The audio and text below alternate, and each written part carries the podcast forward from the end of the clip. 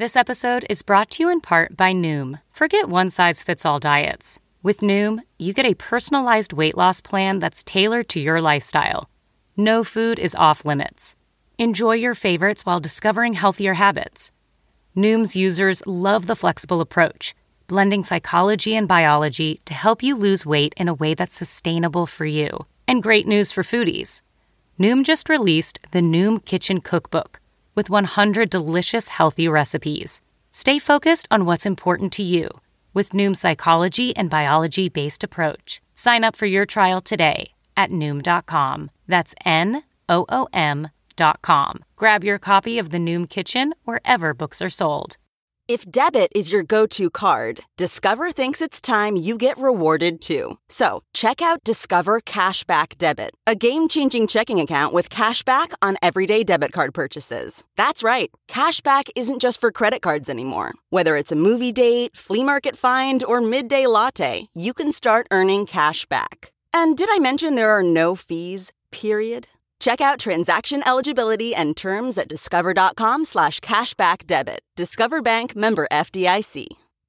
Good morning, millennials. Welcome back to the Toast. Happy Wednesday. It is hump day. So, very appropriately, we are sitting here with Bright Strice, Jackson, Claude. The four of us are going to be humping all throughout the day. I hope your day looks something like that, honestly. The four of us are back together. It's been, I can't even tell you how long since both. Bryce and Strice were on camera with the two of us, and the gang is back together. Nature is healed.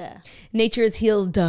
Um, maybe that's a really good segue to one of the things we wanted to talk about at the beginning of today's episode. Healed. Healed. Come on, that? Jackie. Healed. Healed. Healed. Healed. I don't know. Yourselves. Yourselves. Oh wow, we're gonna just jump right Well, in. I thought it was like a, a mutual like nod. it was it was a far-reaching segue, but I appreciate the segue. I actually don't think it was far reaching at all. Like I was shocked you didn't know what I was talking about. Yeah, sorry. I really didn't know. We will address that. Let's just finish with our introduction Okay. before we get into the controversy. Yeah. Um, another day, another controversy. Happy Wednesday. We have a great show for you today because we have Dear Toasters. As stated, we will be addressing Unburden Yourselves. We will. We will be addressing the controversy. Three, we watched the Tell Me Lies Finale. season finale last night. And like, I'm so glad that we did because I have so many thoughts. Yeah. And I, I can't believe that it's not a limited series. I know. I'm like annoyed. and that we're waiting for season two to be greenlit. Yeah. It's giving society. Yeah. I think I actually have to read the book because Because you're so curious. because I'm so curious. Mm-hmm. Four, we dropped an amazing Patreon episode last night. So late last night, Claude and I came to the studio. We snuck on up here with our little Halloween candy. it was toast after dark. It was toast after dark. Even the lighting's different. We're no makeup. It was frightening. We posted video and audio, and it was the part two of the general Q and A, which was questions for me, and it was just a grand old time. Yeah. And if you're not already a patron, let me tell you what we have on offer for you this month, plus everything else we've done over the last four years, Which includes our highlights like the Great Chili Cook Off, Jackie learning how to drive, the vlog, the mukbang vlog. the mukbang vlog. Like every time we took a trip, Stagecoach, Coachella, it's all there. Every podcast, we've answered really every question. But this month we had Claudia interviewing me, which was last night. Uh, last week I interviewed Claudia with all the questions that you guys have for her. We had our Taylor Swift Bake cookies Off. Mm-hmm. attempt, which was great. The first episode this month was I don't know. Was it studying for the permit?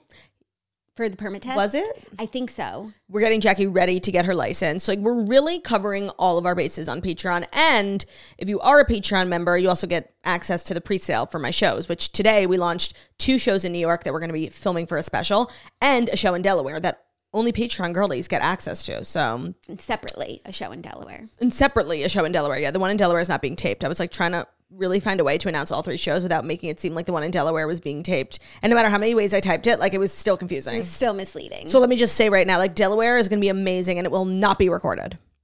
but that's not a reason not to go. I couldn't agree more. yeah. Um, so there's really no reason that you shouldn't join Patreon. It's just a great time for the patrons. Plus, Claudia and I are going to bank some content while she's here, some really fun episodes for the month of November. So, yeah, patreon.com slash the toast. Now let's dive into the controversy. So we're going on quite a few Mondays where we have not done our, you know, signature segment, Unburden Yourselves. Um, and a lot of people after this week's episode were like writing in the comments and There on had been Facebook. whispers. There had been YouTube comments. Did I miss something? weeks. What happened to Unburden? And yes, you are not. You haven't missed anything. Jackie and I haven't done it in a few weeks. At first, it was because Mondays recently became like such long episodes for us. We had House of the Dragon recap and then like just the weekend recap, and we would have been going on like two hour episodes. And actually, our memory card really can only sustain a 90 minute episode. That is the longest we can do daily. And I think that's like, that's enough, you know? Yeah.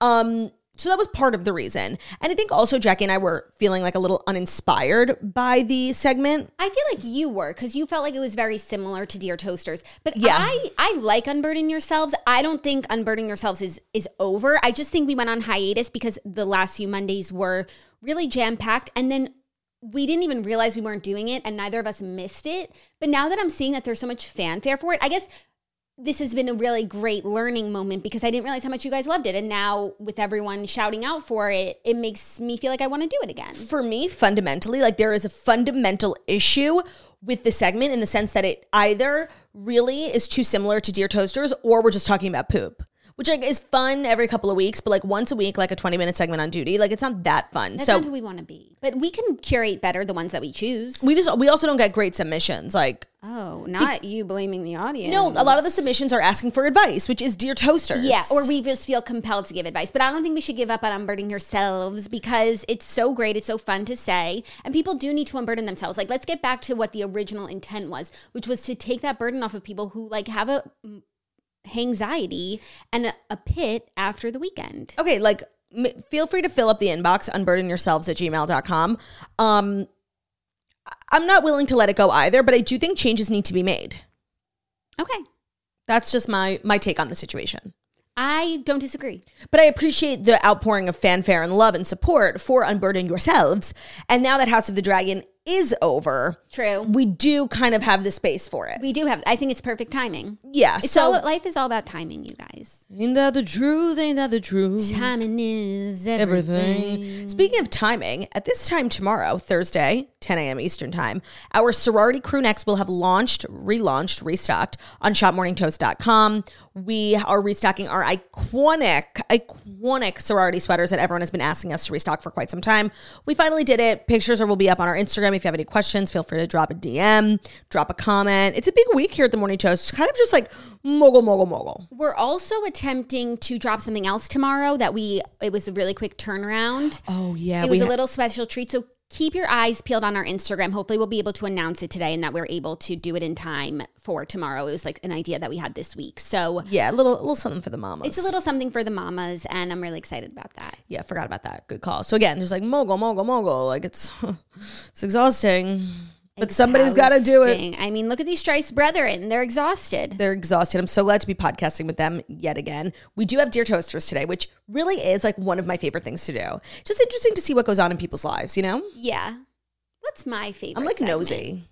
We don't have that many segments. That's that was part of the reason why we birthed Unburden Yourselves. Yeah, I guess one of my favorite, my favorite, actually, my favorite. It's not a segment. Um, my favorite time of the show is the pre-Fast Five, like just catching up with Jackson Claude. Um, you know, I, I used to tell everyone what I was reading, and now I've been deeply Silenced. humbled and silenced. No, we talked about it on last night's Patreon how I'm feeling about all of the commentary about yesterday's episode. discourse. and the book talk, even though, of course, after the Patreon, then all the fans came out for me. Um, but no, it definitely gave me something to think about. And we thought about it last night's episode, so I'm not going to have the same conversation again. But that is my favorite segment. Everything that goes down before the Fast Five. A, a favorite segment of mine is, of course, Kelly's mindless news Mm. because it really felt like uh, like it was just this like errant thought I had one time about Kelly Ripa, and then it like came to fruition. It turns out like I was right, you know. Yeah. Like, and I one thing about me, I love being right. It's honestly like better than anything. There's better than donuts. Like, there's nothing better than being proved right. Um, and actually, it has been a while since we did Kelly's mindless news because um, honestly, I just got fatigued by Kelly. No, and we were adding like I just We were like part of the problem. When did our episodes get so long? Okay, we were just talking talking about this offline I'm- yesterday. I love it. I'm so here for it. But I feel like we used to be really between like 45 minutes and an hour, and now we're between an hour and an hour, hour 20. Yeah. What what are, what's going on? I think it's because we've like expanded the pre-stories chit chat, like making it about ourselves. Because at first, I think people really used to tune into the show just to hear like two funny girls' thoughts on other things, mm-hmm. and now like those funny girls have become so beautiful and interesting. Like I'd actually like to hear about the funny girls themselves as well. and they can unburden themselves. Right. I do think that's like the genesis. But yes, we are like averaging an hour and 15 minutes every single day, which is like so psychotic. Yeah, I think everybody. I mean, I know everyone loves it, and we. It's not even like we're trying. It's really Oh, naturally. crazy. It's so naturally. So today's show is going to be long because we have the Fast Five, we have Tell Me Lies recap, and we have Dear Toasters. and we have the Streisand brothers, so you never know when we're going to just be distracted and overcome with Strice love. With emotion. When you like say Tell Me Lies, what do you think? I think of because of you, because you always sing "Tell Me Lies, Tell, Me." Lies. I don't even know what tell that is. little lies. I think it's a Fleetwood Mac song that I only know from the Fleetwood Mac episode of Glee. I think of it all the time because of you. I'm not thinking of a song that I know. I think of this tune my sister sings. Tell me lies. Are there like songs? I mean, I know there is for me, but like what songs come to mind that you only know because of Glee?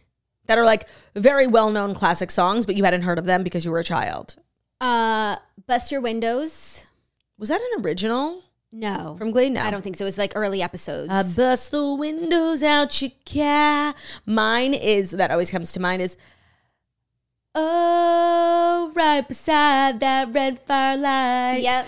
Oh, you gonna let it all hang out that bottom, girls. You make the rockin' world go round. Very appropriate. Our fifth and final story today is a lot of um, chit chat about the fat phobia Taylor Swift is being, in my opinion, wrongfully accused of. It's actually not the fifth and final. I think it's the second or third. Oh. Fifth and final is a TikTok trend that I want to get your thoughts on that I think will spark interesting debate about Gen Z. which, Mm. your favorite. which is my favorite. um, I wonder how Gen Z feels about me. I I think that like if they saw you, they'd be obsessed with you, and then if they listened to the podcast, they would hate you. You, no, I, that's what I mean. I don't care how they feel about my looks. Like, even though that's really nice to no, hear. I think they would be like, "Oh my god, she's sickening, like unique." The thing about um Gen Z is like they really are looking for like not like your standard sta- your typical standard of beauty. Like you really are like unique looking. Like you have porcelain skin, red hair. Um, I think they would love you, and you're very naturally beautiful. You don't wear a ton of makeup. Like I think they like from an aesthetic POV, Gen Z would love you. And then like when they get on here and hear you talking about like how homework is good for them, like they would hate you. You think that they wouldn't like my POV? No, I like not at all. Really? And I think, and correct me if I'm wrong, I think like you like kind of look down on Gen Z and think they're no, I don't. I actually not at all. Okay. My perception of Gen Z is very high. I, like I feel like Gen Z might save us all. Mm. That's how I feel. okay, well maybe now that you've said that, they'll change your minds. Because I mean, I hadn't really thought about Gen Z, and I feel like now they just are lumped in with TikTok. But like, I don't think they're one and the same. Mm-hmm. They were sim- similar. There's overlap. The Venn diagram is definitely crisscrossing. Right. But I remember I once read an article about Gen Z like a few years ago when people were still trying to define them. And the references they shared were, you know, Modern Family, the the sister, not Ariel Winter. Ariel Winter, like her character, she's very like precocious and smart, Yeah. Mm-hmm. level headed. She thinks her millennial sister is like a big loser, and like that was an example they gave of Gen Z. They Mm. gave a few like pop culture references, and I was like, Gen Z. I like There's what I hope s- yet. I like what I see in Gen Z. Okay, well maybe we'll clip this and put it on TikTok so that the kids can see that you have high respect for them. And they always like our TikToks. That's true. That's true. That's so true. So I'm feeling good about Gen Z. Oh wow. Okay. Well, that settles that But then. not this trend that I saw. Okay, well, we'll talk about it in the Fast Five that we can get into whenever you're ready. Oh, you know, act really quick. I just had like a list of things. Let me just Make make, sure. I check because we said right before we needed to talk about something. Got You it. got them all. Yep, five out of five. You're done. I feel like I'm forgetting something, but I guess not. Tell me lies, tell me sweet little lies. Yeah, I, I'll get into the fast five just because I need to recap Tell Me Lies. Okay. So without further ado, did it, did it do? Where are you? Bruno loves his auntie. Bruno loves his auntie so much. He's gonna be forlorn when you leave. Honestly, like he's gonna be more upset about your departure than Nolio's. Yeah, of course. No, but like Nolia is his lady love girlfriend. for sure. But like, I literally like make sure he gets eat, fed, walk. Like, I'm I'm literally his caretaker. I'm like, I'm already sad for him But I'm not going anywhere. And when I I, when I do leave, I am coming back imminently. imminently. Okay, fine. So without now further ado do do about the ado do do brothers, Here are the fast five stories that you need to know. And today's episode is sponsored by Beekeepers Naturals. During cold and flu season, we are doing everything we can to make sure we stay healthy. That's why I've been using the Propolis Immune Support Throat Spray from Beekeepers Naturals because it keeps me in tip top shape. So, the Immune Support Throat Spray, I'm using it nonstop when I'm traveling to support my immune system when it matters most.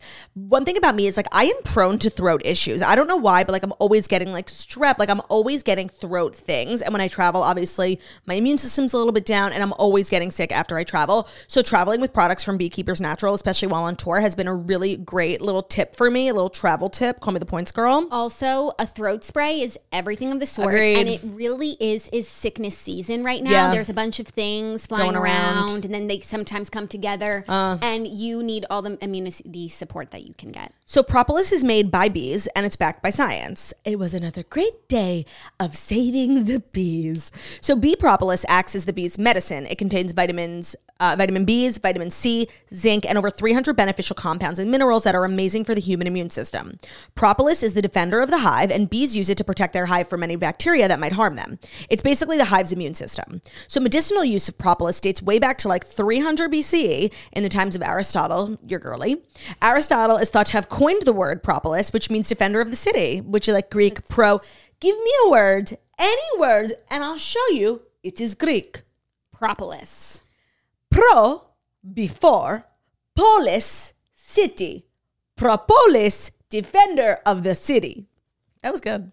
Um, that wasn't in my like in my notes. You know, it was just kind of like improv. Happening. So Beekeepers natural products are totally trustworthy. They're made with clean ingredients. They're keto, paleo, gluten-free, natural. They're third-party tested. They have no artificial colors, preservatives, fillers, alcohol, gluten, GMO, pesticides, and refined sugar. So today Beekeepers Natural is offering you an exclusive offer when you go to beekeepersnaturals.com slash toast um, or you can just enter code toast to get 25% off your first order. That's beekeepersnaturals.com slash toast E b-e-e-k-e-e-p-e-r-s-n-a-t-u-r-a-l-s dot com slash toast code toast. Beekeepers naturals products are also available at target whole foods cvs and walgreens. You can start feeling better every day today. Thank you so much, McClardia. you're welcome First story Rihanna has returned to music with a new song for Black Panther Wakanda Forever. One week after rumors started floating that Rihanna would be coming back to music, it has been officially confirmed. Marvel Studios announced that a new song from Rihanna would be out this Friday as part of the Black Panther Wakanda Forever soundtrack. The tweet simply included the looking eyes emoji, and the video was simply an R with October 28, 2022. This is obviously very exciting for everyone who's like obsessed with Rihanna's music. I love Rihanna's music. I actually think her last album, Anti, which was um, 400 years ago, is like truly a work of art that just gets better and better and better. However, I have not been waiting with bated breath for Rihanna's music. And I feel like I've said this before. Like, I, I love the mogul era that she's in, like Savage X Fenty, Fenty Beauty. Like, I feel satiated by Rihanna. So, of course, I'm going to listen and enjoy, but I'm not like, finally. Like, I feel like a lot of people are. I've, I've been okay without music from Rihanna. I've been okay just because it's not what she wants to be doing. So I'm going to be okay with that. But I think there is something missing in Culture. the landscape, and that's Rihanna. And so if she wants to come back to us, I think it's best for everyone. On the count of three, let's say the best Rihanna song, okay? Oh. Oh, there's so many. I have to go to Spotify. I Okay, never mind. I just, then I just wanted to say, Then you just wanted to say yours. Okay. bitch better have my money. Oh, so Because you know what? A bitch better have my fucking money. Oh, so good. and like the way she just like, like obviously when I say it, it doesn't like feel like like cool. But like when Rihanna says it, it's like, no, no, seriously, bitch better have her fucking money, you know? Yeah. Like I'm like, if I'm that bitch, I'm quaking, you know? Because she's so sickening. Sickening. I'm I'm really thrilled. That really is such a good song. Was that uh, that was like part of like in my opinion her musical peak, which was her most recent album. Was that song on the most recent album, or was it just a single, like a DJ Khaled moment? I remember it as a single, but maybe it was part of a larger album. I feel like it was part of the album because she was like doing a lot of music videos at Yeah. the time. Oh my god! Actually, But you- I feel like her musical peak, not like I feel like she there is no peak. Like she's kept ascending. She's still at the top, and like we're waiting to hear what's next. You know what's like a really close runner up to the best song? Hmm. Four, five seconds from wildin'. Honestly, that song was a cult. Oh, it's Kanye. Mm-hmm. Okay, I'm still gonna listen to it. That song is so good. Oh, how do you feel about still listening to his music? To be honest, I really haven't been like into Kanye's music for like quite some time. So like I'm not like on honestly though, the only album from Kanye that like I I love is The Life of Pablo. Um I know like his work before that is some of like the most critically acclaimed. Honestly, I don't really fuck with it. And then the work after, like the Christ stuff, like I was into it for like a second, but like honestly, like I, I never listened to it. I don't think I ever listened to like that album in full. The only album that like I really loved was T Lop, The Life of Pablo. But even then, like I don't really listen to it that much. Every now and then I'll remember the song Ultralight Beam and then I'll sing it. So like I think I'll still do that. Yeah. It obviously won't hit the same, but four or five seconds um, is such a sickening, unbelievable song. I think it's one of the best songs released in our generation. Like it's so different, you know?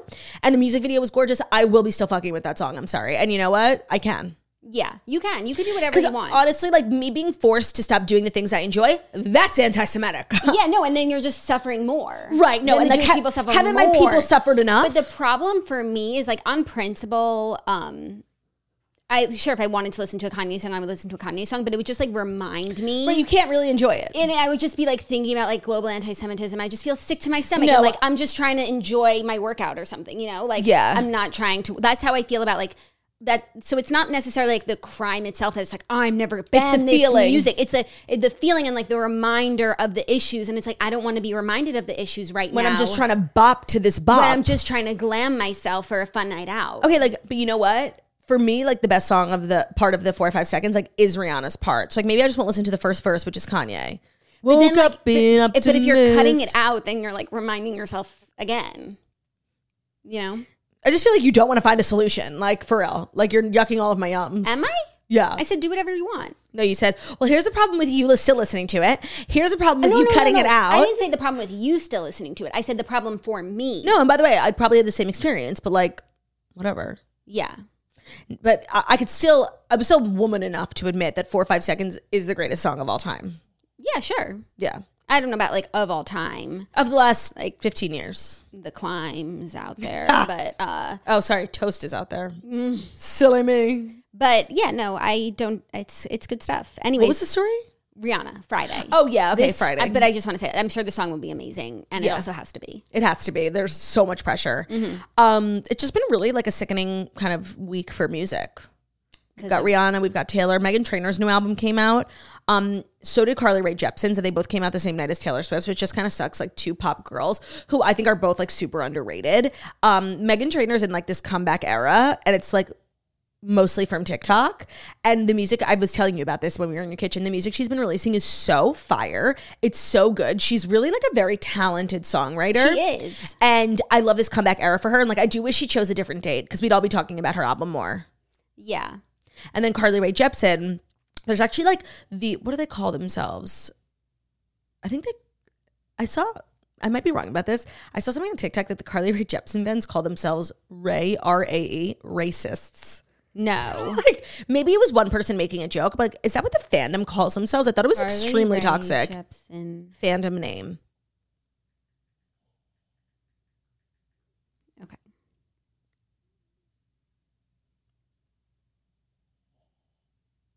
What does Carly Rae Jepsen call her fans? Jepsies. Okay. Well, somebody called themselves a racist, which I thought was very unique. However, she also released her album, and there's like a huge movement, like to get Carly Rae Jepsen the respect she so rightly deserves. And she was overshadowed overshadowed by Taylor Swift, but she has a song going viral, and I'm really happy for her. What happened was we reached the moon, but lost in space. I think we got there all too soon. I'm coming back for you, baby. I'm coming back for you. And now people are really kind of opening themselves up to the world of Carly Rae. Great. I'm happy for them, but like, welcome to 2012. Right. Like if you um And you missed her previous albums, which were Fire Flame. So back it up, listen to those. cut to the feeling, like is one of the best songs of all time. Yeah. No, but even her first album, Mm-hmm. all those songs are amazing. Yeah. Is that I really, really, really, No, really, that's her second really album, and that song's annoying. beyond Yeah, it's always the annoying ones that they. that go viral? Yeah. Uh, Hello, call me maybe. uh, no, that's actually a really good song sonically. Sonically. It became annoying because everyone kept playing it, but even if you heard it today, like you couldn't help but tap your foot. Yeah. Um, but I'm also not someone No, who it's has like a, it, it's like I knew you were trouble. That's like what Yeah, yeah. That's like sonically a good song, but like if I hear it, I have to jump off a bridge. you know? Yeah. Are you ready for our next story? I really am. James Corden has addressed Balthazar Gate on his mm-hmm. show, saying his wife's food allergy was the reason for his rude comment at the New York City restaurant. So she's allergic to yellows of eggs. Whites but, of eggs. But not the yellows. but not the yellows. Okay. In his mono- monologue Sure, James. uh, on the Late Late Show, he alleged that his wife was given food she was allergic to, and he recounted the series of events. He said, "quote So we sit down, we ordered, and my wife explained that she has a serious food allergy. So when everybody's meals came, my wife was given the food that she was allergic to, but she hadn't taken a bite of it or anything. No worries. We sent it back. All was good. When it came back wrong more than once, he said." Quote, in the heat of the moment, I made a sarcastic, rude comment about cooking it myself. It is a comment I deeply regret. I understand the difficulties of being a server. I worked shifts at restaurants for years. I have such respect and I value anyone that does such a job. And the team at that restaurant are so great. That's why I love it there. He thought the matter was over after the staff brought out champagne as an apology. He said, I've been walking around thinking that I hadn't done anything wrong, right? But the truth is, I made a rude comment and it was wrong. It was an unnecessary comment. It was ungracious to the server. It's also an unnecessary comment coming from like a different like he's in the position of power not only because he's the customer but because he's like deeply famous. Um and one thing about me is like in the last week I've become extremely untrustworthy of James Corden. Like I'm just like not buying anything he says. Really? I feel like that most previous interview he did where he was like really dismissive of the whole thing, but now he's addressing it like he's been a little all over the place. What, And I just feel like we don't know the real James Corden. What? Okay, yes, but what part of this do you think he's lying about? Because if he tells anything untrue, you know Keith McNally is going to take to Instagram. I want a doctor to tell me if it's possible to be allergic to yolk, to be allergic to egg white, but not yolk. Like Google doesn't count. So no, no, no. I saw like it is possible, and that and and that's why for some reason, um, some people can't get certain vaccines. There's something about like Mm. this egg allergy. oh, okay, maybe it is. Real I think it's a real thing. Can you be allergic to egg white only? Allergy to egg whites is most common, even though both yolks and whites can contain proteins that cause allergies. Allergy to egg whites is most common. Okay. Well, Again, that's that. I don't think at this state at at this point, and he's finally addressing it. I don't think he would tell a lie.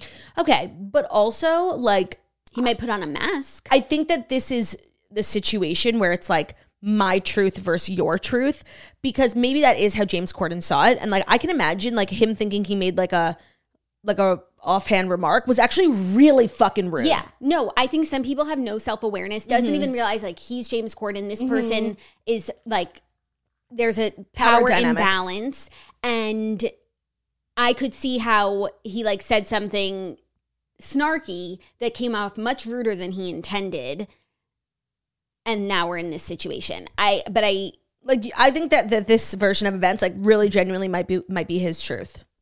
but what ver- what about what he's saying doesn't line up with what Keith said? The sequence of events are the same, but like how he perceived what he said and how he acted, I imagine it was much worse.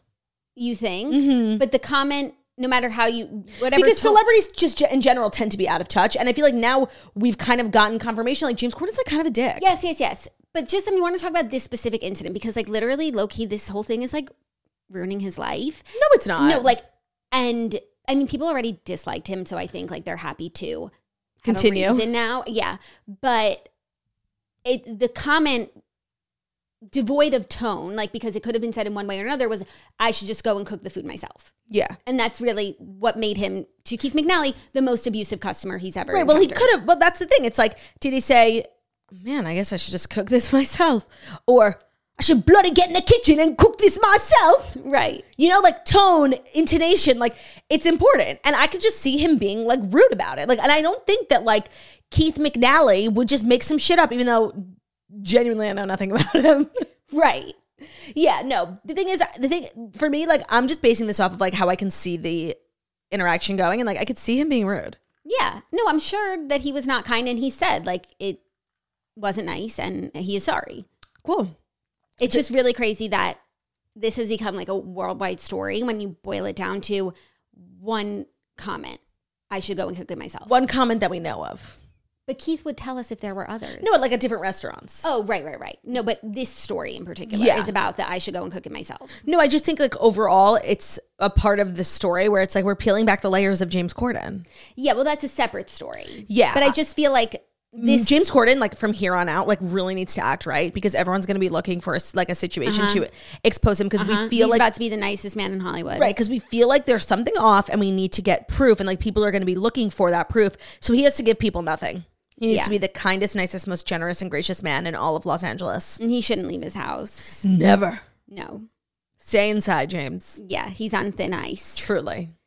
So I guess that's the end of Balthazar Gate for James Corden now that he's addressed it. Yeah, you, you he had to say something because if he didn't, it would really be like, oh, he just is like that. Yeah. So But now I guess we've been given- should- but you still think he's like that. I've been given pause.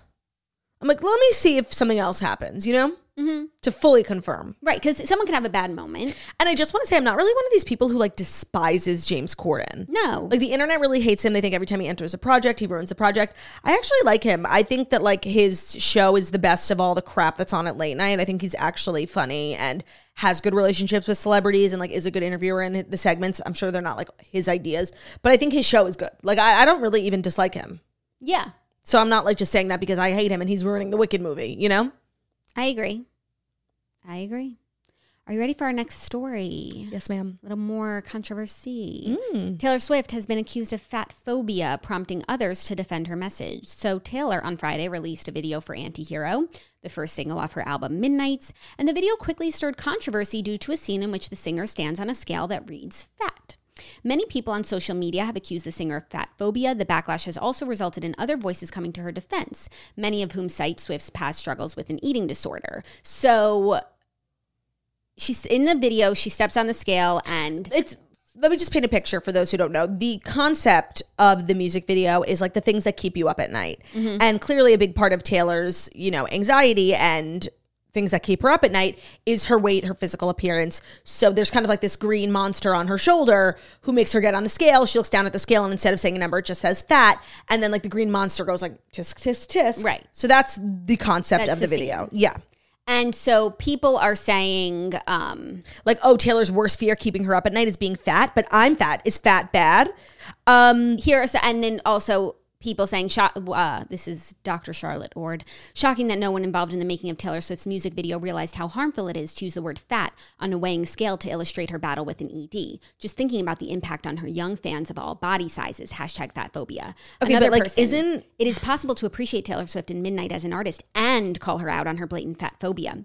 Taylor Swift should have done better because even if it is relatable and an intrusive thought, it is damaging and fat phobic. Listen to fat people when they tell you it is. okay well i'm a fat person and everyone's gonna listen to me okay uh i literally don't care like i just don't care and this is not because i'm a taylor apologist i feel like i'm actually when it comes to taylor like i feel like i'm pretty rational am i not like if this if this bo- if some if i saw something that like bo- like rubbed me the wrong way like i probably would say something about it i'd be like low key and like I'd like tiptoe around it, but I would say it.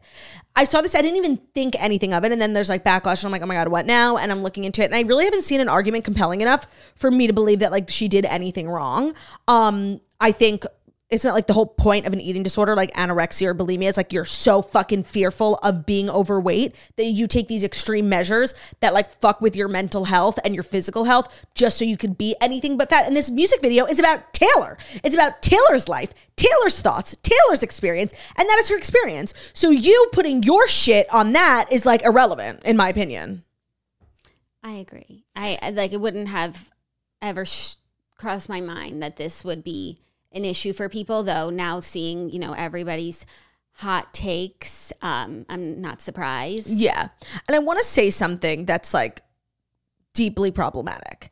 And honestly, like you, love that for you you. could call me fat phobic after I say that. I love that for you. but I am a person who has been fat. I've been thin, not in a long time, but I've been there. Um, so I'm not unfamiliar with the territory that comes with weight and what it does to your health, physical, mental. And I just, I think it's worth saying, and like, I don't know if I'm a part of the problem, but like, I don't want to be fat. Like, I don't like the way I look. I don't like the way I feel. I don't like the way it limits my mobility, my ability to run around and play with rolled. Like I think it, I find it very limiting and I personally don't want to be fat. So I can relate to that sentiment. Is that crazy? Not crazy at all. I think that's very rational. I think that's something that like And I'm not no saying one- that being fat is bad, but personally, I don't want to be fat. Yeah, no, but I don't think that's like a personally to you thing. You know, like I don't think what you're saying is is so crazy. I think there are But I think there- obvious there- downsides, like and and and health implications. I think that there are people who It's not just about like how you look. It's it's but I think this is like a a for me it's a lot about how I look if I'm being honest. for sure, Like, but okay. It, it just is. Um, I think like in the fat community, there's like two ways of thinking. I think there are people like who are fat and like are learning to live with it, even though they don't want to be, because they're just limited in their ability to lose weight, whether it's whatever reason. And then there are people who are confident in that and and are healthy with it and like cool with it. And I'm really happy for those people. Like I really am. But like that's that shouldn't be required of of all fat people. Like I don't want to be fat. And so I think it's great that there's a part of the community that empowers themselves to love themselves at but I, I can't and I don't want to. So like I think that's valid too. Yeah. I really do. But I think it's important to respect each other's thoughts. Like I respect you want to stay how you are and you love it. Love that for you, girly. Keep going. You're stunning. Someone else, you hate the way you look and it's because of your weight and you want to lose weight. You know what? I love that too, girly. I'll go to the gym with you. You know what I mean? Like I just think both uh, POVs are valid. And I think the one about like not liking being fat, it's o- often criticized and like those people are silenced and like consi- called fat phobic. For sure. So I think what critics would say is like, well, t- what, how, like Taylor's not fat. She's not been fat. So is she allowed Um, to have her feel like? Well, Taylor is a human being, so she's allowed to feel. Right. Um, Taylor's also a but human there's being. a, there's the in general everyone like when we're talking about any A sort certain of is- group, a certain issue or a certain group will say, well, you're not this, so you're you can't supposed to say. listen to the Right. person from that group. Yeah. Well, Taylor has been very open about her years long struggle with an eating disorder. I mean, you can look at pictures of her and see there was a really long period where she was clearly underweight and really unhealthy. And that's not a physical thing, that's like a mental thing. So just because she's not fat enough for you doesn't mean she's not entitled to like body dysmorphia or body thoughts about her own body. Right. Just because it's not valid to you doesn't mean it's not valid to her. And just because you think your situation is worse or more relevant doesn't mean that this human being going through an experience doesn't exist and isn't valid. Like I don't agree with that at all. Yeah. I don't. Oh, and keep in mind she's also like a woman in the media. So she has 10 times more fucked up problems about her body than we do because we don't get paparazzied and called, you know, pregnant on the internet, you know? Yeah. Well some of us do but you know what i mean? Like she's still a human being. Like she still is valid in her life experience and her thoughts. And just because you don't see how it could be because if that was me i wouldn't have if i was taylor wouldn't have a single body problem be walking around naked. It's still it's still invalidating her experience. That's fucking rude. Like it's rude. So i guess that's my thoughts. I appreciate that. you said the women of the View were defending Taylor. Do you know what they said? I was just curious because um, I feel like they would have been like pile on. you yeah, know. for sure. I'll pull up what they said. Their I'm just um, curious. overall message. They said that the critics missed the point. So they came to her defense with for engaging with deeply personal body image issues. Sunny said they missed the point for someone who's an artist. She gets to have agency over her artistry. She was describing a personal experience, and quite frankly, it's a personal experience a lot of women experience. Hundred- No matter what they look like, by the way, no matter how much they weigh. Yeah, I've experienced it. And men, you get on the scale and you're a perfectly normal weight, and all you see is fat. All you Mm-hmm. see is, oh my gosh, I'm five pounds heavier than I should be. Yeah, I, I'm just not going to get all bent out of shape over this. And I like, I think also, and this is, a, I think, a problem in pop culture, but specifically like in the Swifty fandom, um, the stock we put in in other people, like. I saw, and I was the reason why it reminded me that we should talk about this because I was just scrolling TikTok and I'm very much on the Swift side of TikTok. And somebody posted that the music video that she, the version she had uploaded to not YouTube, but like another platform, had this part taken out. Like she's obviously in the process of taking it out.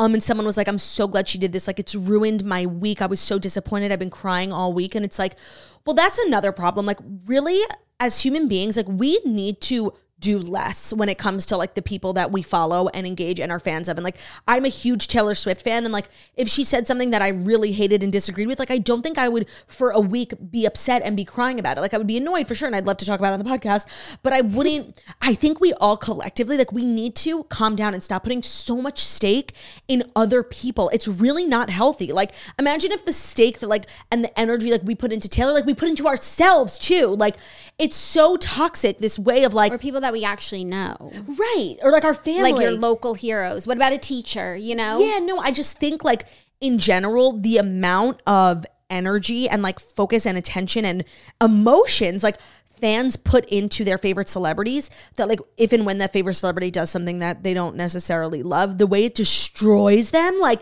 that's really unhealthy it really is not normal and it, i feel like that's a huge takeaway from this whole thing for me Yeah. Yeah. Agreed. agreed I think facts were were spoken. Yeah. I just feel like we've gotten to a point where, like, sorry. No, Th- I- This is just I'm my enjoying- conclusion because I'm don't want people to take anything I said out of context because I'm still thinking it through as I'm speaking it. Yes. So I just, I just want my major takeaway to be: I feel like we've gotten to a place where, like, if you're overweight by society standards, um, you have to like accept it. And I, as a fat person, don't accept that. Like I, I feel like if you're overweight and you want to lose weight, like that is valid and that's okay. And that's part of the reason why, like, since I've been losing weight, like I don't even really want to talk about it because it's like I'm like a betraying my fat people. Do you know what I mean? Yeah. No, and every time we talk about it, I get like shit for it, Yeah. and like I'm just not in the mood. So like, I'm still working through my thoughts. So I'm really not. I'm not trying to upset anyone because I feel like this is like a triggering topic. But I just think like everyone's experience is valid, and wanting to lose weight is a valid experience. It is. It's just as valid as everyone else. And I feel like we got to a place where like you're like the villain if you want to lose weight. yeah. So that's my thoughts. Great. Thank you for and I've always them. felt that way. Like at my highest, lowest, like I've never really. I, I work on getting comfortable in my own skin because I Mm-hmm. love to be a confident girly. But no matter how much I weigh, because I could see people being like, "Well, you've recently lost weight, so that's why you're saying this." No, even at my highest and my happiest, I still wanted to lose weight. Yeah. So this is not like a new thing. I just want to say. Yeah. Now I'm done. You can turn your iPad back on. You keep turning it on and turning it off. You know, um, I, I don't mind turning it off. The next story is far less interesting. Um, just something that you said made me want to ask you a question, but Yeah. now I've uh, I've lost it. I did say so many interesting things. You did. So I can imagine there's tons of questions. Okay, next story. The boys are being so good, by the way. the Strice Brethren, because they love the toast and they respect their mommies. They do. They respect women who work, working women. They do.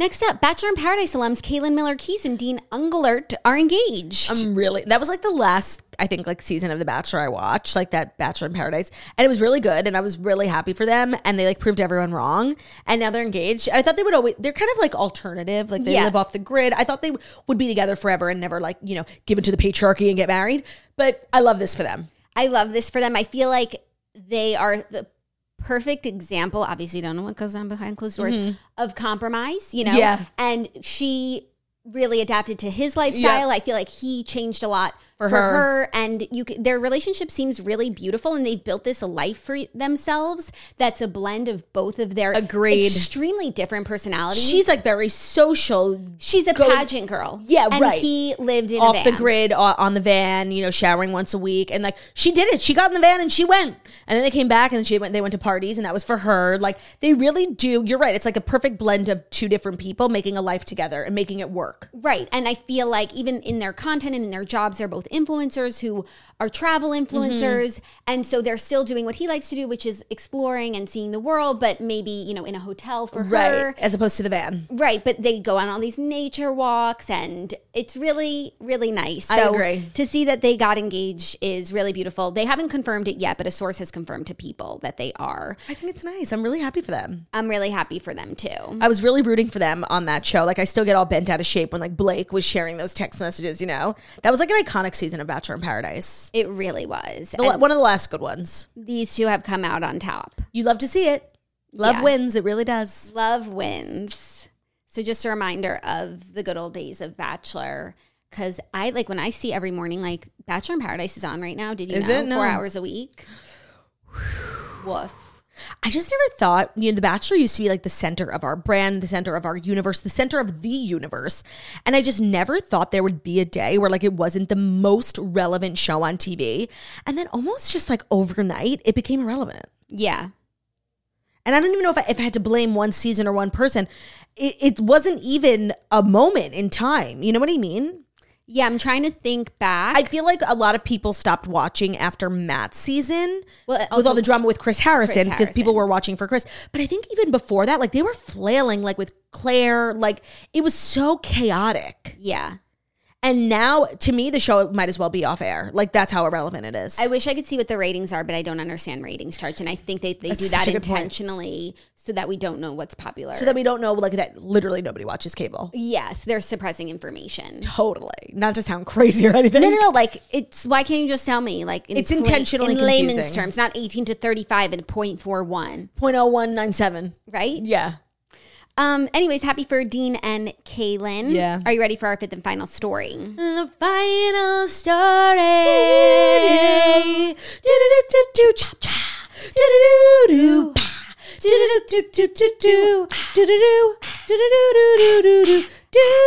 It's the final story. Theo, I love you, and I love the Bruno boys. And that's my crunchy Theo.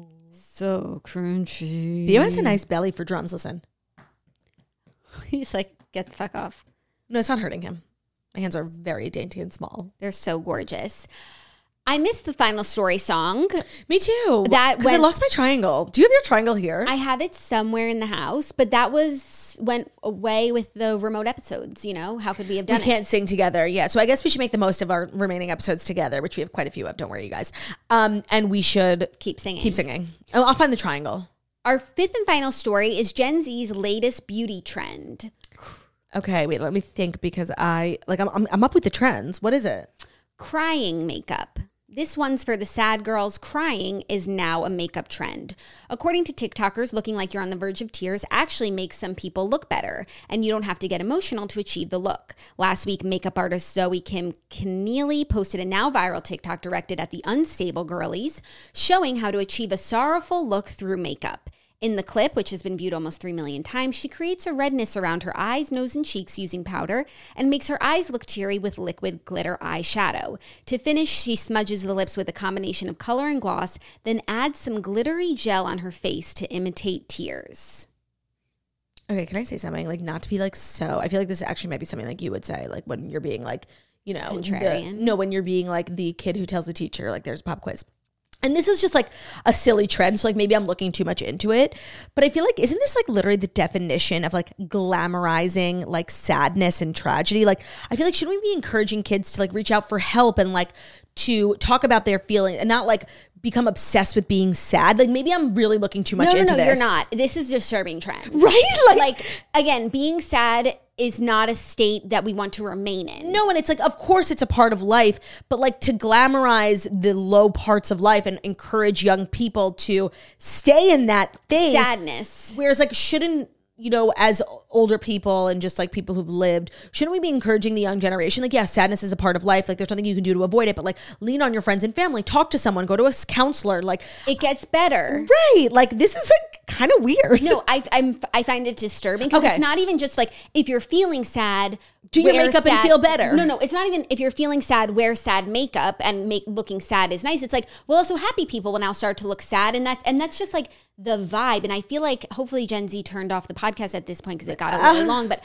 I feel like the zeitgeist is so sad. Like you you look at the music that kids are listening to, and it's so depressing. Everything is depressing, and everything is just like Okay, but in defense of Gen Z, the music we were listening Sorry, to, not just Gen Z. I because I think it's millennial music too. We're all listening to the same music. The music on the radio, it's just like it's of course people experience sadness, you write about sad things, but I feel like no one wants to find an exit strategy for their sadness. Like we're all staying Wallowing. here. And I think that's a, a not a great thing. I think we should strive for happiness. yeah. You know, Yeah. uh, sadness can't be avoided sometimes, but we don't need to stay here No, I agree. It's it's and and when if all the music you're listening like if you're a um neutral if you're feeling neutrally not happy nor sad but all of the music on the radio and and your playlist that your friends are sharing with you is all like this music that's bringing you down.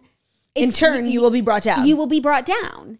Yeah, no, I think like there's definitely, and it's a generational thing. I feel like the younger kids are just like leaning into like sadness and sorrow and like blues. Um, and it's weird. But then I also think about like when we were kids, like, you know, we were listening like tonight will be the night that I will fall for you, like really emo. Like we were like the emo music, how to save a life, like I know, kill but me. I, I, I mean, maybe you know, older people were like, "These kids are so emotional with the emo," but but separately, the kids are not okay, and like you see statistics about how kids are doing right now, and like right, especially with social media, like leading to suicide depression. rates and yeah. like uh, kids feeling alienated, and like especially girls and what Yeah. they got, especially with the pandemic, and it's like. We need to be helping them out of no, this. that's really with true. the culture. Like I forgot watched, about that. I forgot that they're growing up in the digital age. and you forgot like the reality of what's happening on the ground. And right how, the social dilemma that docu- those statistics about like young girls on social media like comparing themselves and like i think is what was it it was like one in ten like young teen no i'm not gonna botch the statistic but it was like a suicide statistic more more affecting teenage girls because on social media they're constantly comparing themselves to others um and it's like the kids are not okay and it's because so- social media plays a huge part of and like the destruction of their mental health Right. And I feel like it should be the role of Hollywood and, and influences and influencers to help the kids. You know? and like be positive influences yeah. And there's no real positive influences for positivity. There is JoJo Siwa, and she's Gen Z. She's gonna. She might save the kids. I don't know what the content she's putting out is. She's just always dancing with bows in her hair and rainbows on her face and sparkling and looking cute and running around and only hanging out with like appropriate influencers. She doesn't do anything nefarious, nothing sexy. Like she is literally the to a T a good role model. Like actually, I, I'm actually I think often about how I'm happy for the kids that they have JoJo. Okay, but we need more people. We Of need course. Also, like older people, and, and no offense to JoJo. Like, I love what you've built. Like, I hope you're chain smoking cigarettes on them nightly. We need cooler people too. I'm sorry. Actually, JoJo Siwa is, is is becoming pretty cool. She's not what you think she is. I mean, she's an adult. She's in a relationship now. She came out like she's much more grown. She still dances around like a teenager with sparkles in her hair, but um, she's not the JoJo that you remember. She's really evolved in the last two years. I think she turned 18. Like she's more mature. She's still not like overly mature. She's still like an age appropriate role model for like teenagers and young prepubescent teens. But she's getting cooler. She wears Gucci like a lot. Well, then She wears a, she actually wears like a ton of Gucci. That's pretty She's so rich too. Pretty cool. Look into JoJo. You're gonna like what you see. Okay, but we need more JoJo's. You know, Yes, right of now course. the influence is overwhelmingly, videos, depressing. No, it's And- videos and- of themselves crying. and like there's obviously like there's nothing wrong with you know going through a bad period. Of course not. It's Depression, life. anxiety, but I I feel like we should be helping the kids to come out of it. right. Not no, to meet them where they are. to understand and that say, it's a part of life. It's not life. It's just a part of Right. life. Yeah. No, I agree. So that's a weird trend for sure. Like I would, I raise my eyebrows at it as well. Yeah. Especially like I mean, I guess I look kind of cute when I cry. Like Ugh, you I look busted. you know how everyone like takes pictures of themselves when they cry? which is such a weird thing. Like I definitely do it sometimes, but yeah. it's such a weird thing. I No, I like I definitely do it sometimes. For sure. Like I'm just What curious what I look that? like. there's there's definitely like a psychological study on like why people do that. Yeah. It's really weird. Yeah. Then like also like people video themselves like they just leave their phone in the corner when they're having like a true fucking mental breakdown and like that is like a little weird to me honestly. Yeah. Like I just saw a video like of a she went viral and like people were reaching out like you're gonna be fine. She had like a full blown mental breakdown like her boyfriend was like you know calming her down, rubbing her back, like saying positive words to her. They filmed it. Yeah, and they filmed it, and like at first the comments were like, "Oh my, that's so sweet. He's such a good boyfriend." And then like a couple people, and then it became like a thing. It's like, so you're having this like mental fucking breakdown. Like, what possessed you to like prop your phone up and put the light on to like get a video? Like, it it was bizarre. Yeah, and then And then it makes me feel like that wasn't a genuine breakdown. wait, and not even just prop your phone up. Like maybe you want to watch it back one day. Mm-hmm. Like remember this dark place that you were in, but then also post posting it. it, yeah. No, it's. Then also post. I just don't know where to draw the line between like being genuine and authentic and transparent on the internet, but then also like being a little contrived. being a little contrived, and also like I do think that there are things that should be for yourself. Uh, I agree with that completely.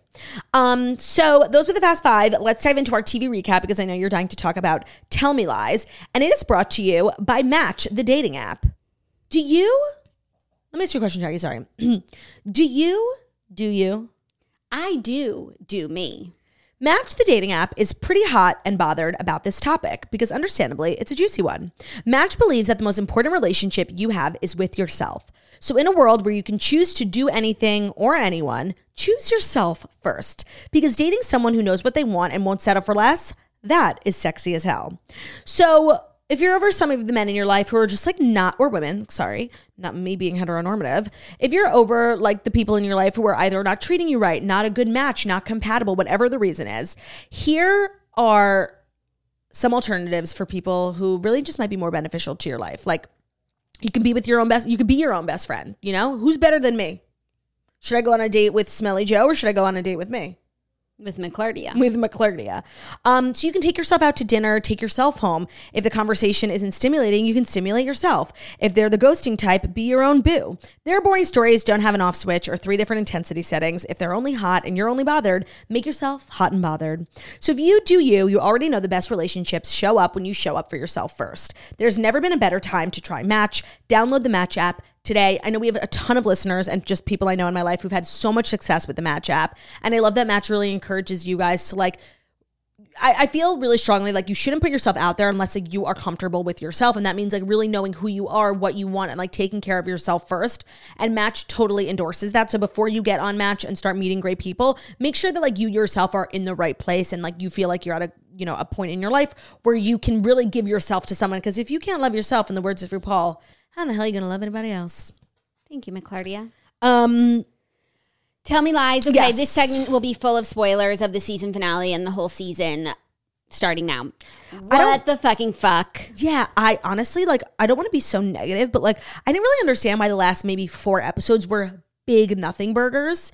And then they just like shoved so much random shit in this one episode. It was like it was like they ran out of time or something. Like it felt so weird. I know, and I felt like we were going to actually have all the answers in, In one episode. One episode because we were getting to a lot of places. Also, the biggest answer or thing that I got from this episode is Lucy is the villain of this show. yeah, She, she, starts as the protagonist, but I think that might be like the twist of the book Mm-hmm. is that she is the worst person on the show, and you think it's Stephen because obviously you think he it's is, Pippa even. You think it's yeah? Pippa's like okay, I don't want to be friends with Pippa. Pippa is my queen, and my and justice for Pippa. and my god is Diana. Like Diana, Jackie I- was screaming when they walked down the stairs together. We watched together. screaming. Every scene Diana came in last night, first at the coffee shop where she's just fucking slaughters them. Didn't even have to do anything, just showed how fucking losery and Right. Oh, you're are. missing out on your trip to India, and then you're going to do literally nothing all summer just so you could, you know, hope to hang out with your boyfriend who's mean to you. Oh, like cool. loser, Loser. loserville, population you, no ambition. Like what? Oh, and Diana's going to work at a premium law office. Right, and she would have helped Stephen get there, Right. and you're helping Stephen go nowhere, even though in his heart of hearts, Stephen wants to better himself. Right. and obviously Stephen is a psychopath. I mean, he literally killed Macy and left her there for Right. And you Um, you called that.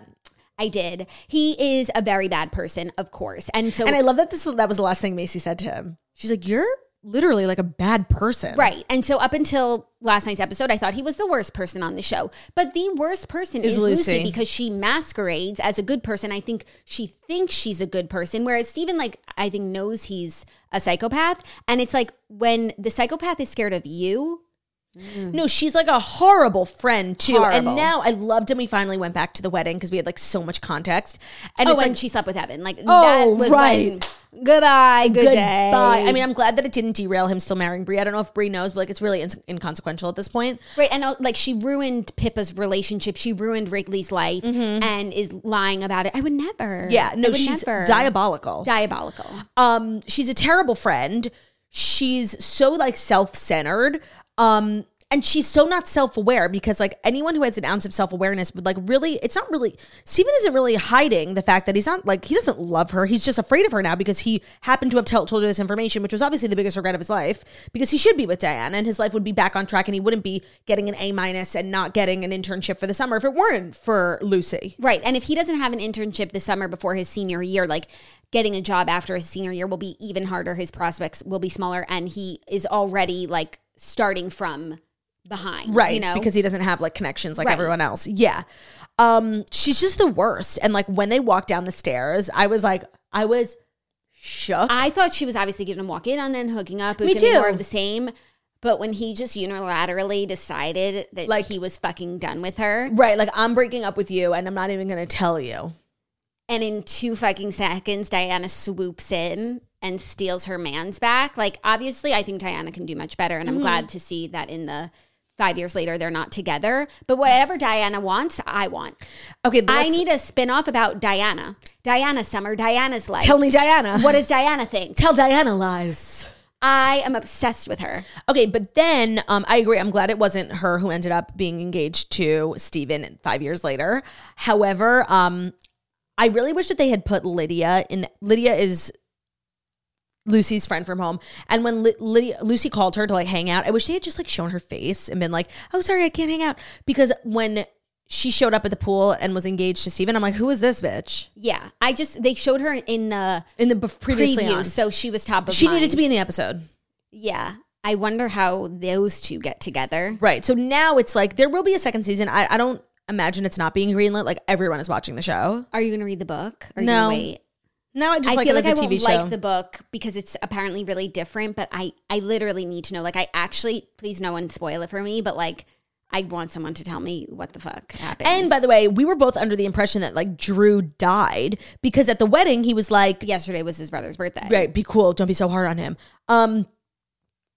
So we still don't have any clarity because kind of the whole season I was waiting for Drew to like, like overdose or something because he was so depressed, and I I thought we knew already that he had died, right. but maybe he's not. maybe, he's not. Maybe him and Wrigley just haven't spoken in six years. Maybe he's in a coma. Yesterday was the birthday, Right. and that's hard for Wrigley. I feel so bad for Wrigley. Like Me too. He's a pea John. He's like annoying, but he's a pea John. Lucy and Stephen ruined his life, and Yeah. he's a good person. And really, him and Pippa, even though she like wasn't into him as much as he was into her, they were a nice couple. They were, and even though I don't think she was in love with him like he was with her, like she really cares about him, Mm-hmm. you know. Yeah.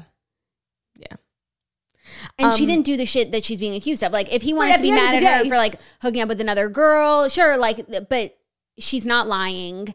And I just need Lucy to go down. I need her to go down fast. At the end of the day, she's framed, but I don't really think she goes down because if she was, like, she wouldn't be invited to this wedding. Right. But we saw in episode one, there is this weird tension between her and Pippa. And when she pulls up to the wedding, it's like she doesn't want to be there. She didn't even Yeah. bring her boyfriend. Like, I do think she's on the outs with the group. And of course, in episode one, I was like, why are all these wenches being, Being mean to Lucy, and it's like, ew, no, they they're probably all like Lucy has to come. They weren't mean enough. They weren't mean enough. She really is like so stunning. Like it's insane. She is, but you know, her insides are for me are I like, know. I hate that face now because I'm hating this woman. yeah. Hating. No, I'm hating as well. And like what she put her mom through. And it's like, I think And by the way, I tell me one thing her mom did wrong. that she had an affair. It wasn't an affair. Their dad was dying. Right. It's That- not an affair. Honestly, I'm sure if the dad knew, he would have been like, "Yeah, please, like go." no, and she like keeps telling the story and everyone has such a big reaction. I don't think it's that crazy. I don't think it's that crazy. no, it definitely like would be weird and it would take me a little while to like get over it. But five years later, I'm telling everybody about it in college. Like, calm down. Yeah. If that's your and she really is like so privileged, and I think that's why everyone resents her. Like, she like that's your biggest trauma. Like, my God, you know what other people go through in their life? Right. Not to like minimize anyone's trauma. But. No, but also she's so not driven. Like she's really just like wasting her time in school, like Right. and just floundering through the whole failing experience. that class, not getting a summer job. Right. Not even going to India, which she talked about all year. Mm-hmm. Yeah. Like it's so Losery. diametrically opposed to Diana, my queen. Diana, like ambitious queen. Ambitious queen. Diana's gonna be on the Supreme Court. Like, I can't wait. um, so it was a really good show. We do have to wait to see if they get greenlit. So it'll be a while before we find out, which I know is gonna be tough for you. I like I don't know what to do. I think we're reading the book. I, I guess I'll get to the end, but it will it will I, I won't enjoy it. So I don't know what to do. Um, do you want to do Dear Toasters or should we move it to tomorrow? Because I feel like we have nothing to talk about tomorrow. Oh no, actually, there's so much TV recap Beverly tomorrow Hills is tonight. and Salt Lake City. All right, so let's do Dear Toasters. I was just thinking we were already at an hour, but I guess we're going we're going long today. All right, Dear Toasters, our advice segment where you can write in deartoasters at gmail.com. We will always keep your shit anonymous and you can write in about anything that you're going through. So let's help our girlies out today. What do you say, Jax? I say yes. I'm still thinking about Tell Me Lies though. Like it's got me all messed up. Dear beautiful, stunning, and smart queens, I'll make this short. My father in law got married last year to a woman who's only four years older than my husband and I. They not only got married at the same wedding venue as us three years later, but now they're expecting a baby the same month that my son was born. He'll just have turned one by the time their baby is born, and he will have an uncle that is younger than him. I'm not sure if I should feel. uncle. I'm not sure if I should feel offended that this. That both my wedding venue and my baby, baby's birth month has been taken for me. Help me sort this out. Um, The, you're stretching a little bit on the birth month. The like you month, can't call a month. no, you can't. And I did think at first it was like they are both Due at the same time. which would be Weird. complicated. But you know what? It's his life, and uh, sure, the wedding venue thing I guess is like a little weird. But really, what does it matter? Yeah. Like if he's happy and she's you know makes him happy and they have a new family, like let him live life. Yeah, I mean, is she a wench? Like, do you like her on a personal level, like, or are you just looking for things to dislike? Because with the birthday Because month, on its face, it's like It's weird. unconventional. Yeah. but is she a good girl? Is she a good mom? Is she a good aunt? Is she a a good stepmom? family. Like Yeah. It sounds like you maybe just like don't like her, and so you're looking for things like to call her out on. Like, she took my birth month. No, or that like you think that it should be weird, so you're insisting that it is, you know? But I think that it could be Same- nice. No, same venue is definitely weird. Okay, maybe it's a small town and there's one big bad venue in town. Right. There's maybe one like that's one the nicest. Yeah, one hall. Yeah, that like is the nicest. It's possible, but that that I could see. Like, that's not a reach. Like, it's bizarre. Yeah, it's a little bizarre, but like as far as him having a younger uncle, it treated like a cousin and it, it's A uncle. a yet uncle. Um it's nice for the kids. Yeah, that's true.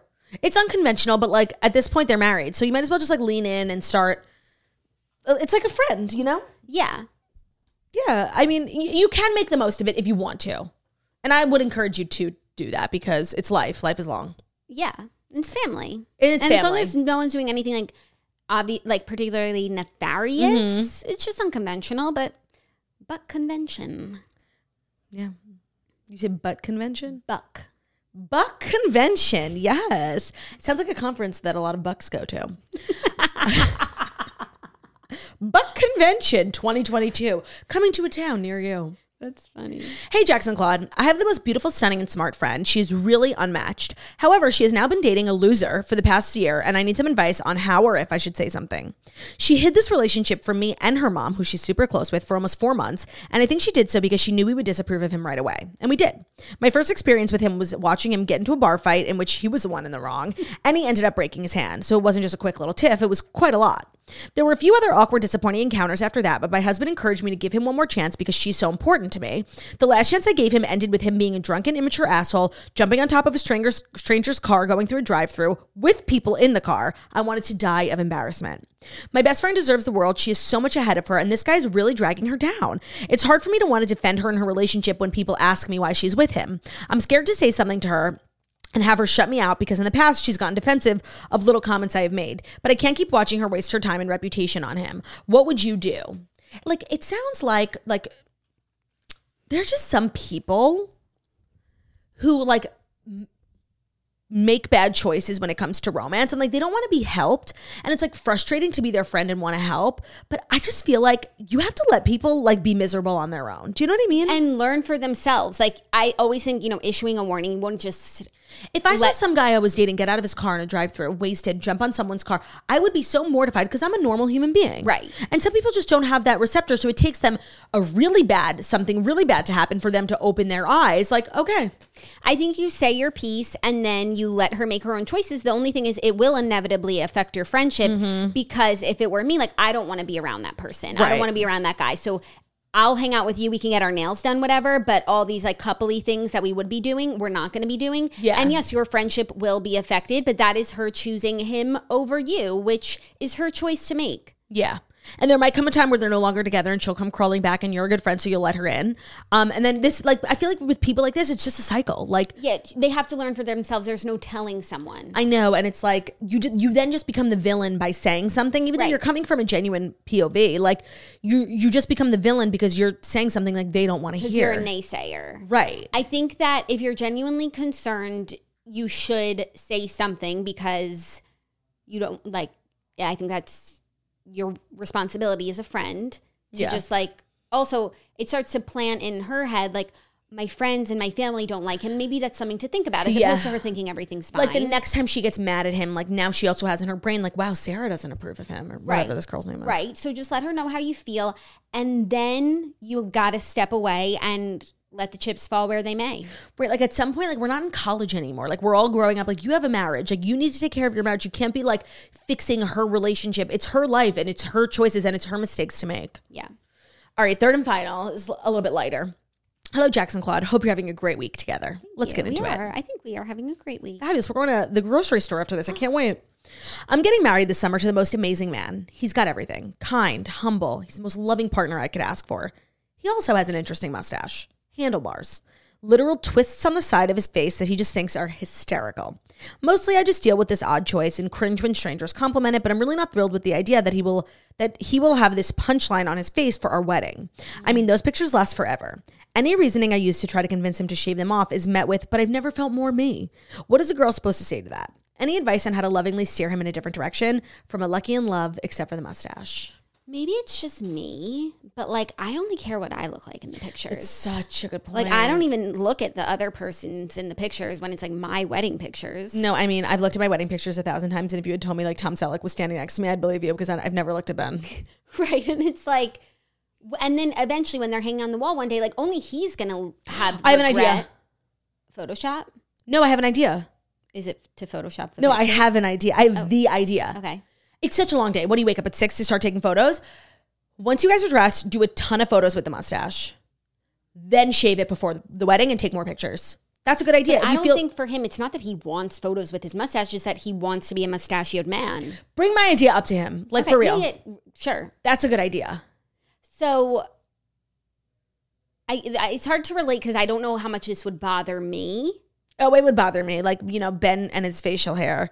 Remember during the pandemic when he had a beard? yeah, like yeah. And and now I look back and I hated it then and I look back and I fucking hate it. so then what would you do? See, the thing with me is like I'm a bitch naggy wife and like I get what I want. And this winter break, I want Jordan. So like I I would get my way because I'm a bull Vaughn. Like you know what I do? I'd take the razor and like cut a thing, like a piece of the beard off. So he'd have to to like I put him in a position where he looked more stupid with it on. Like take a pair of scissors when he's sleeping and cut off one of the handlebars. He can't go one handlebar. So I'll be like, all right, I guess I'll just shave the whole thing. But is that a way to like start a marriage? What if he like was like, oh, you're crazy? Well, I don't think a way to start a marriage is a husband not listening to a wife. So now we're even. but it's his body, his choice. No, it's not. It's not. No, when you get married, it's not your body. Only for the man, though. Like my body, my choice. Ben's body, my choice. Okay. But they're not married yet. Even when we were engaged, It was your choice. it's my body. but you didn't do anything about the beard in the pandemic. I mean, it was so hard to like scrounge up an ounce of like give a shit during the pandemic, like about anything. I didn't care about anything enough in the pandemic to do anything. You know what I mean? Yeah, yeah, Like it, it was just, it was giving low energy. I You feel know? you. Okay, so I was keep working it, you know? Yeah. Keep dropping hints. Yeah. You could be aggressive as Claudia has said. I gave two good ideas. Either chop one of the handlebars off or have him agree to shave it for the wedding, but you'll get a ton of pictures before with it on. yeah, that's a that's a good compromise. I would my advice would be try and make peace with it. You know? Nah. It's weird. It, yeah, I mean it's not for me. No, and it's like, But doesn't it, like did he have it when you guys met? Yeah, what is the genesis of the moustache? That's what I want to know. Yeah. Best of luck. Do what out of all these options, do the one that feels most in tune with you. I feel like the one shaving it the day of the wedding after pictures is probably the best one. That's like that's called compromise. This is a wedding. Like people have to compromise in a marriage. Mm-hmm. Um, so thank you to everyone who wrote in dear toasters at gmail.com. Every Wednesday we will read your quandaries on air and we will do our best to help you and keep them anonymous, of course. So don't worry about that. That is our show. Thank you so much for listening to The Toast, the Millennial Morning Show, where we deliver the fast five stories that you need to know every Monday through Friday on YouTube. So if you're watching us on YouTube, please feel free to subscribe and give this video a thumbs up.